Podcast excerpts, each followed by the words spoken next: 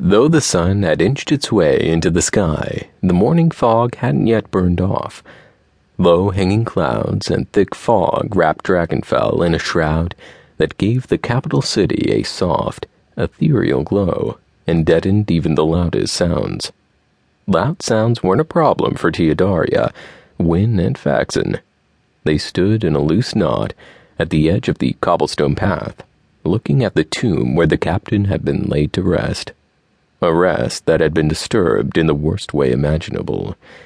The three of them stood and stared in silence, the daily sounds of city life muted and far off, as if the city itself were honoring their vigil.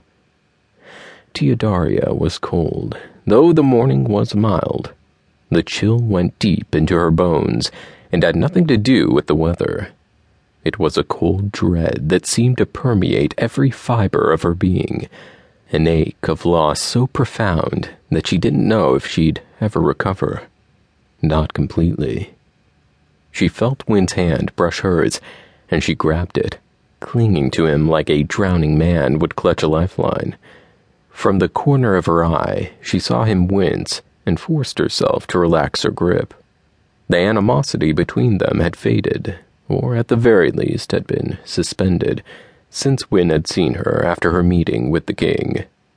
Tia glanced at Faxon. The change in him made her heart ache. His lips were pressed together in a firm, white line, and there were deep, dark hollows under his eyes. His hair, which had been chestnut brown when she'd met him, was turning a distinct gray over the temples. He looked tired, almost as tired as she felt. This isn't accomplishing anything, Faxon said, scrubbing his face with both hands.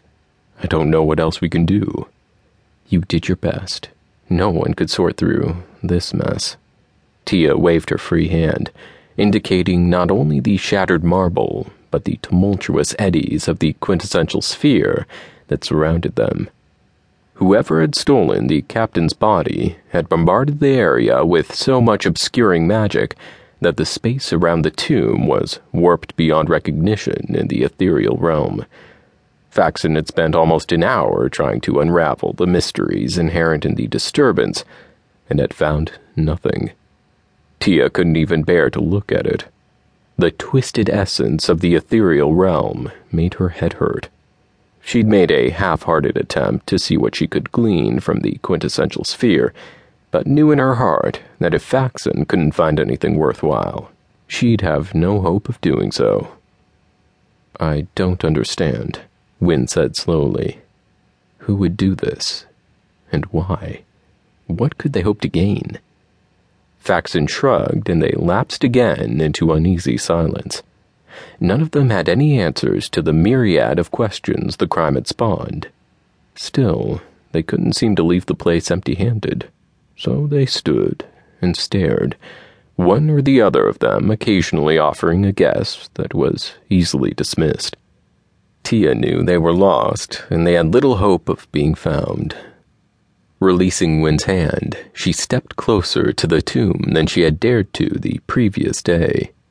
It smelled of damp earth with a hint of decay.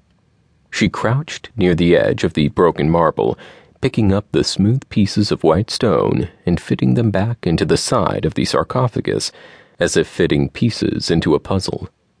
Tia wasn't surprised when Wynn knelt beside her to help, but she was grateful Perhaps some good would come of this desecration. At least they weren't at each other's throats, and that was something. It was a start, and she'd take it.